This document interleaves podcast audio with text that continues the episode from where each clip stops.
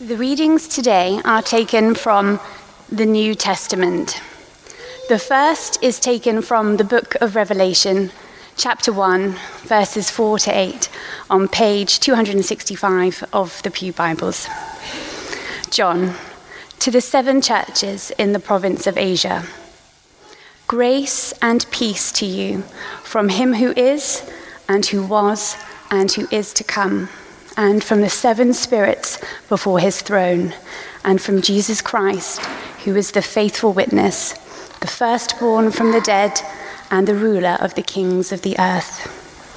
To him who loves us and has freed us from our sins by his blood, and has made us to be a kingdom and priests to serve his God and Father. To him be the glory and power forever and ever. Amen.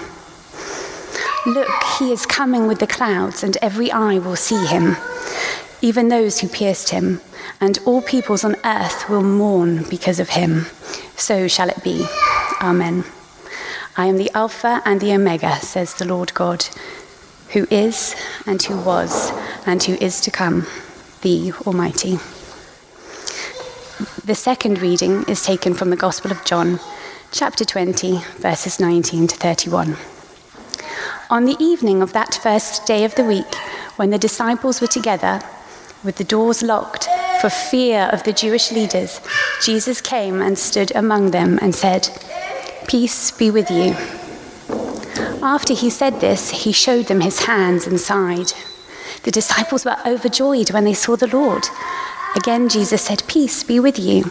As the Father has sent me, I am sending you." And with that, he breathed on them and said, "Receive the Holy Spirit. If you forgive anyone's sins, their sins are forgiven. If you do not forgive them, they are not forgiven." Now Thomas, also known as Didymus, one of the 12, was not with the disciples when Jesus came. So the other disciples told him, "We've seen the Lord." And he said to them, "Unless I see the nail marks in his hand and put my finger where the nails were and put my hand into his side, I will not believe." A week later, his disciples were in the house again, and Thomas was with them. Though the doors were locked, Jesus came and stood among them and said, "Peace be with you." Then he said to Thomas, "Put your finger here, see my hands. Reach out your hand and put it into my side. Stop doubting and believe." Thomas said to him, "My Lord and my God." Then Jesus told him, "Because you have seen me, you have believed. Blessed are those who have not seen and yet have believed." Jesus performed many other signs in the presence of his disciples, which are not recorded in this book. But these are written that you may believe that Jesus is the Messiah, the Son of God, and that by believing you may have life in his name. This is the word of the Lord. Thanks be to God.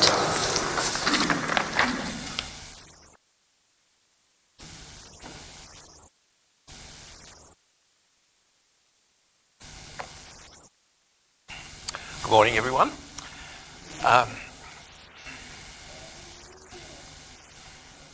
I wonder what you've prayed for this service.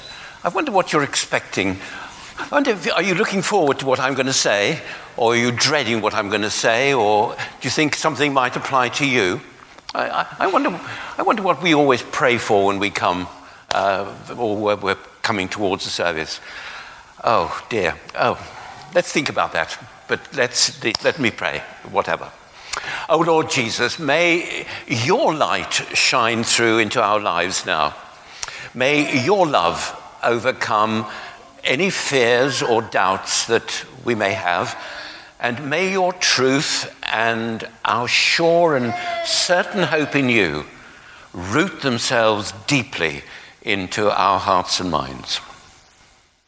Oh, we pray in the lovely and the precious name of Jesus, our Lord and Saviour. Amen. Well, it really is good to look this morning at John's recording of Jesus appearing to his disciples, that passage that Emma's just read to us, because in that passage we have the conclusive evidence that Jesus isn't a dead body, but he's a living Savior, a Savior who proved himself beyond all doubt. And you know, this account in John 20 is powerfully pivotal to our Christian faith. And I'd encourage all of us, to use it, to quote it, to talk about it when we're confronted by a doubter or somebody who says, oh, I don't know why you've got faith. What's all that about? You know, it does happen from time to time, doesn't it? Just go back to God's word and share something from there. This really is, yes, powerfully pivotal to our Christian faith. Well, the account that John gives us there in chapter 20 is in fact a true record of what took place in Jerusalem on the evening of Easter Day itself. From what we know, it was probably in the same room where the disciples had met for the Last Supper a few days before. But on this occasion, the disciples were taking refuge, and they were taking refuge behind locked doors. Pretty frightened for their own skins, I expect, wondering when their turn was coming next. But many of them, as we know, had met with Mary, who testified to her meeting with Jesus outside the tomb. And John was there, John who'd been the first to reach the tomb and had seen and believed. Well, they were there, but the full reality of the resurrection had still to register among the majority of them who'd gathered there that evening. But we read how suddenly and unexpectedly Jesus came. Jesus came. Wow, those two words which express the glorious truth of grace, the grace of God, which is love on the move, love on the move, love on the move towards us. Jesus came to them who had deserted him. He came, and that action, just a reminder that shows each and every one of us that he never deserts or abandons us. And as he came in that meeting, he greeted those disciples with the words, "Peace be with you. Peace be with you." And then he showed them his hands and his side, his wounds and their scars. And this was the evidence that they needed, the evidence that gave them the assurance that he was the very same Jesus whom they'd known and worked with so closely for 3 years. And that peace be with you greeting is shalom. Shalom. Far, far richer in meaning than mere absence of stress and worry. Shalom is well-being in its fullest sense. Take that in, well-being. In its fullest sense. Shalom is life at its very best, which Jesus Christ offers as the main ingredient of God's grace. And you know, shalom had reached its ultimate measure as a result of the cross and the accomplishment of Jesus' mission when he declared, "It's finished." Jesus lives. Jesus lives. And those first disciples saw and met with the risen Savior. And what was their reaction? Come on, what was their reaction? They rejoiced. My word, I can't help but notice that. It's so powerfully expressed there. They were overjoyed when they saw the Lord. Joy, joy. Oh, the joy of those disciples. And the joy that we read of as the basic mood of the early church. A joy that should constantly be there in today's church. Oh, joy, joy at the very heart of all of us who are members of the community of the resurrection. Oh, what joy to me to know and to have Jesus as my Savior, my Lord, my Shepherd, and to know that I'm loved by him. Oh, the joy. And the joy of the Lord is for now. The joy of the Lord for now, and it's guaranteed for the future and for eternity. What does the psalmist say? Shout for joy to the Lord, all the earth. And what does Brian add? Tell your faces what your lips are saying, so that they reflect the joy of the Lord. Oh, you know, our faces should mirror our souls. And how we need to remember that the outside world not only looks at our actions, they also read our faces. And in many respects, they read our faces the way we read a book. Well, Thomas was not with the other disciples that Easter evening, and in the following days, he couldn't bring himself to believe what the others were saying. Absent, having decided not to join his brother disciples, he'd missed out. He'd missed out on that glorious blessing that the others had received. You see, he'd suffered from the penalty of isolating himself, trying to work through the problems and doubts that he had and working through them on his own. And as I thought about that, I wonder whether we ever consider how much we may be missing out on when we opt out of coming to worship, when we opt out of not joining with our brothers and sisters Sunday by Sunday and at other times too. You know, Jesus promised to be with his people when two or three are gathered together in his name. And we'll always grow in our faith and be strengthened in our walk with Jesus when we're in the company of other believers. I was reading on J.C. Ryle writing about this section of John's Gospel, and he says in that, how much Christians may lose by not regularly attending gatherings of God's people. The very meeting for praise and prayer from which we stayed away may be the very gathering that would have cheered, established, and lifted our hearts. Well, dear Thomas wanted first-hand experience, didn't he? He wanted first-hand experience for himself. And he readily admitted he was going to be hard to convince. Happily, though, he moved out of isolation, and a week later, he joined his brothers in the same house. Where, once again, what happened? Jesus came. Yes. Amazing grace on the move once again. Jesus came. And as Jesus showed Thomas his hands and side, he said to him, come on, don't doubt. Believe. And the ever-labeled doubting Thomas exclaimed, my Lord and my God.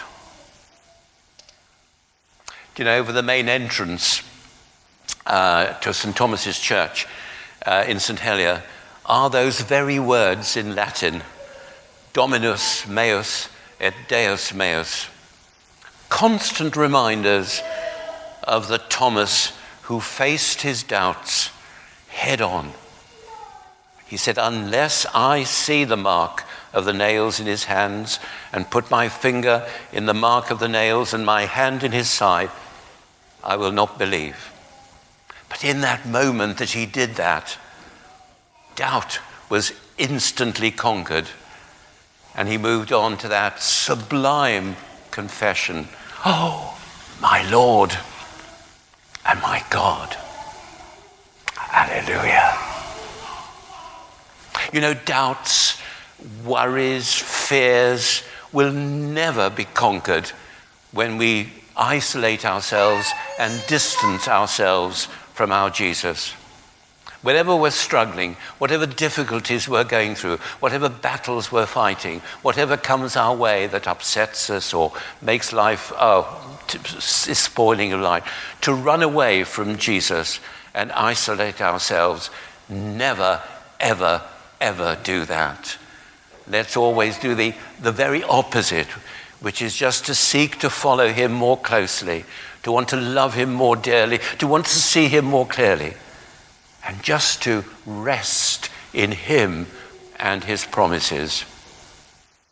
Now, two more things I want us to take note of and appreciate. On both occasions, on the first Sunday evening and on the week later, John not only records that Jesus came, we've already spoken about that, haven't we? But he goes on to add, and he stood among them. Jesus came and he stood among them. Isn't that a delightful picture of the church? It's a delightful picture of the church here. A picture of the people here, us. The church of Jesus Christ, with the living Lord Jesus standing right here in our midst. Oh, we often hear the words, don't we? The Lord is here. Perhaps rather easily, the words trip off our lips. Oh yeah, his Spirit is with us. Oh, but come on. You know, as we say those words, let's fully acknowledge the presence of our Lord and Saviour and Shepherd, and ensure that we truly live each day in the knowledge of that, fully aware that he is with us wherever we are. Oh, unless we forget, it's good to pause at the beginning of each day, to be still, and just to recenter our scattered senses upon the presence of God. Yes, God with us. And the other thing that I take note of is that on that Easter evening, Jesus didn't come merely to assure his disciples of his triumph over death and evil. He came to instruct them and to prepare them for all that lay ahead. Listen again to those words. He said, "As the Father has sent me, so I am sending you." I am sending you. Those are the very words of the Great Commission said by Jesus and recorded by Matthew at the end of his gospel. Words that have echoed down the last 2,000 years. Yes, echoed down for ages. Sending is a going places word. Sending is out there, involved in the world word. I can't find anywhere in what Jesus said about staying in your holy huddles and persuading people to come and join you in your services and prayer meetings. Never said anything like that. He said, first and foremost, I'm sending you. Do you know what he said to those disciples 2,000 years ago?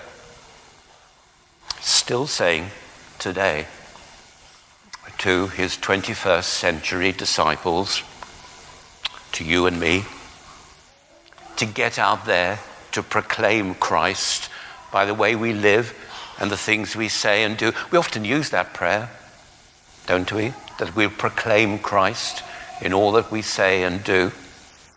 But you know, if we truly mean and know that the Lord is here and that his Spirit is with us, then we step out to witness, not in our own strength, but in his strength and gifting.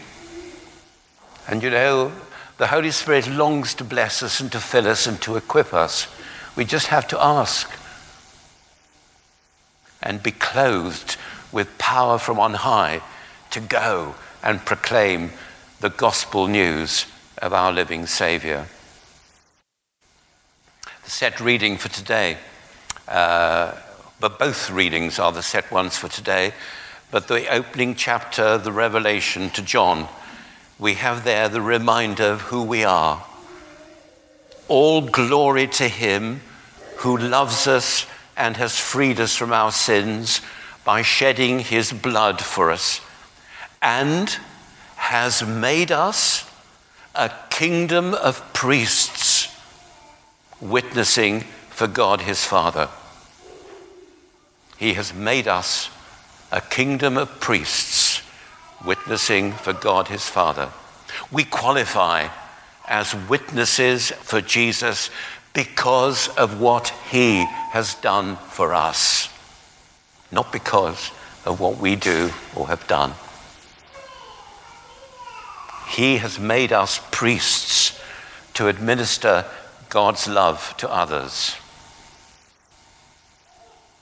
You know, so often we sing that hymn, "Go forth and tell." Let me remind you of one of those verses. Go forth and tell. God's love embraces all.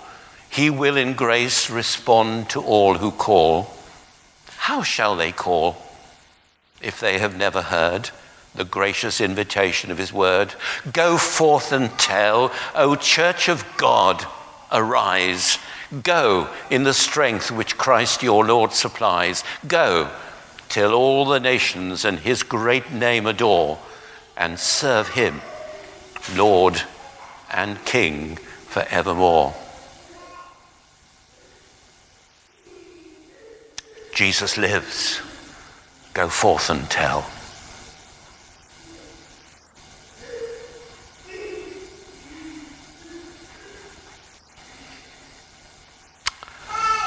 Should we be quiet for a moment or two? And individually, in the silence, perhaps pray through something that you sense the Lord may have been saying to you. Let's do that.